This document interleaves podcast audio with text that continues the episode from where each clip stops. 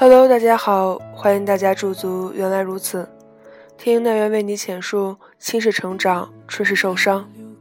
我有在说，你有在听吗？关于爱情，只字不提，害你哭红了眼睛。年前参加了一场高中同学聚会，开始的时候一切正常。无外乎就是男人聚在一起聊女人、工作、股票，女人扎堆成群聊男人、家庭、化妆品，男人一本正经的吹吹牛逼，女人偶尔假装不经意的炫耀几手。明明是很具有代表性的同学聚会场景，可后来却被一个女同学弄得画风突变。该女同学结婚数年。丈夫事业小成，无任何经济压力，且早已预见性的完成了二胎大计。聚会开始的时候，她眉眼间尽是自豪之色，可聊着聊着，语气与内容慢慢就发生了变化。她开始向周围人叙说自己的委屈，且都是婚后家长里短、鸡毛蒜皮的小事儿。婆婆随意插手他们的小家庭生活，丈夫不明缘由的与婆婆始终处于统一战线。小姑子大学毕业，婆婆建议由他们出资找关系为小姑子找工作。开始的时候，大家都是竭力安慰，女生们还会附和着痛斥几句，这更是激发了她一吐为快的决心。可慢慢的，大家的安慰越来越牵强与敷衍，到了最后，干脆不约而同的保持了沉默。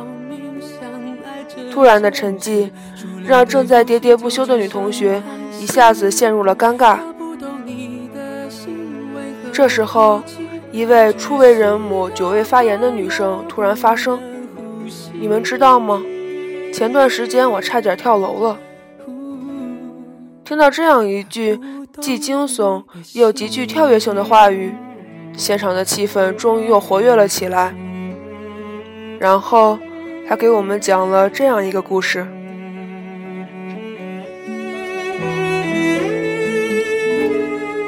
他不懂你的心。假装冷静，他不懂爱情，把它当游戏。生完孩子后，她患上了严重的产后抑郁症，严重到什么程度呢？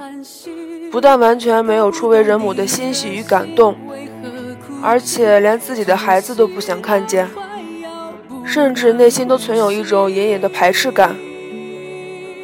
开始的时候，一大家子人忙前忙后。老公更是变着法儿的哄她开心。不见好转后，她老公又把她妈也接了过来照顾她。可她仍是没有丝毫起色，大部分时候对任何事情都表现得非常淡漠，提不起任何情绪。偶尔又会陷入非常神经质般的歇斯底里。首先埋怨的便是她老公。有次在她情绪低落的时候。语气十分平静地对他说：“我打听过，所以理解你的感受，但到了你这里也显得太过了吧？不要太矫情。”这几个字几乎写在了脸上。接着便是来照顾他的母亲也烦了，说：“以前我生你的时候也产后抑郁，可哪像你这样没完没了呀？”语气中尽是不可置信。两位至亲的人态度尚且如此，这使得她的情绪更加低落。有一次，在和丈夫发生点口角之后，外因与内因的双重刺激下，她几乎要崩溃了，恍恍惚惚走下床，就往阳台那边去。所幸被反应过来的丈夫一把抱住，才没有沦为一场悲剧。他对自身的行为也感到一阵后怕，后来他便在心态较好的时候主动翻阅资料，又自己联系一家医院，最后经医生判定为重度产后抑郁。既因为遗传性，也源于自身经历以及周围环境的影响。一家人这才明白事情的严重性。后来经过长达两个多月的治疗与自我调整，慢慢的便好了起来。他说：“我知道他们并没有错，角色兑换后，自己也不敢说做得比他们好。但这也正是问题的根源所在。面对己身之外的状况，我们要么通过外界获取信息来衡量，要么以自身类似的经历与经验去评判。”殊不知，事情大都是如人饮水，冷暖自知。最后，他端起果汁，抿了一口，悠悠道：“其实啊，世界上从来就没有感同身受这回事儿。”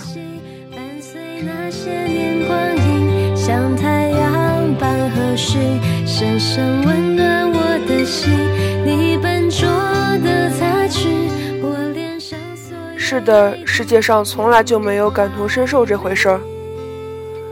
人都生而渴望被理解，向往被关怀，可同样，人都生而孤独。人与人之间，身体上可以互相依赖，但人格却始终属于相对独立。无论是血脉相连的父母，还是相濡以沫的恋人，都无法对你因为对外界感知而滋生的情绪变化。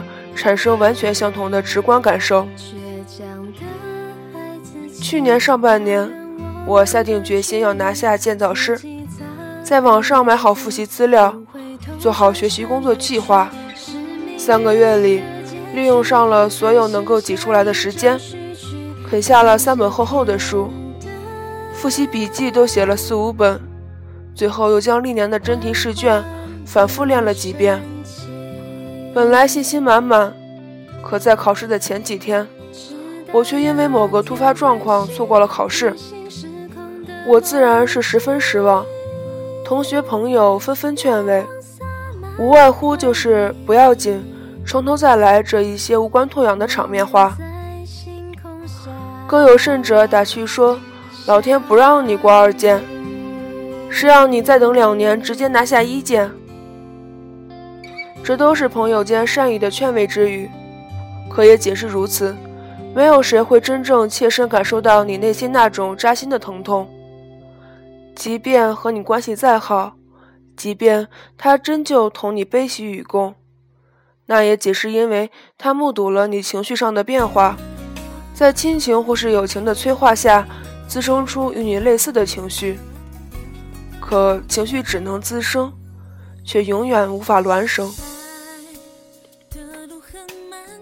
我们经常会碰到这样的时刻，就是突然觉得自己正经历着世界上最大的痛苦与委屈。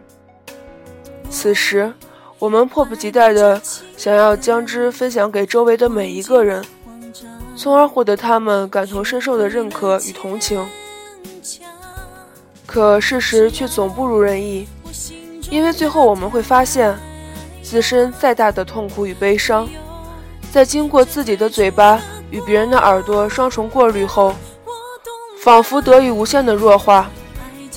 当安慰的话从别人的嘴中说出来的时候，只剩下客套的敷衍与漫不经心，甚至是满含尖酸的嘲讽。一只外出受伤的猴子，归来的路上每遇到一个人，他都会将伤口扒开给别人看，然后从别人的。或是惊叹，或是同情的话语中，获得一种另类的满足与慰藉。可最后的结果却是猴子死了。一个处于强烈自哀的人，很容易便陷入过度渴望获取别人同情的思维困境。可这种同情与怜悯毫无意义，对自身的处境非但没有任何帮助，而且还可能遭到别人。暗里的嘲讽与蔑视，从而使自己的处境更加糟糕。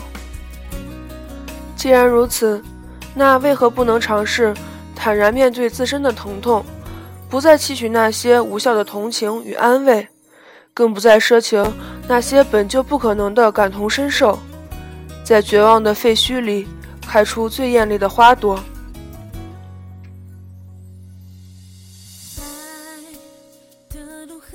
亚当·斯密曾在《道德情操论》一书中说过：“强烈的表达那些源于身体某处处境或意向的激情，都是不合宜的，因为同伴们并不具有相同的意向，不能指望他们对这些激情产生同感。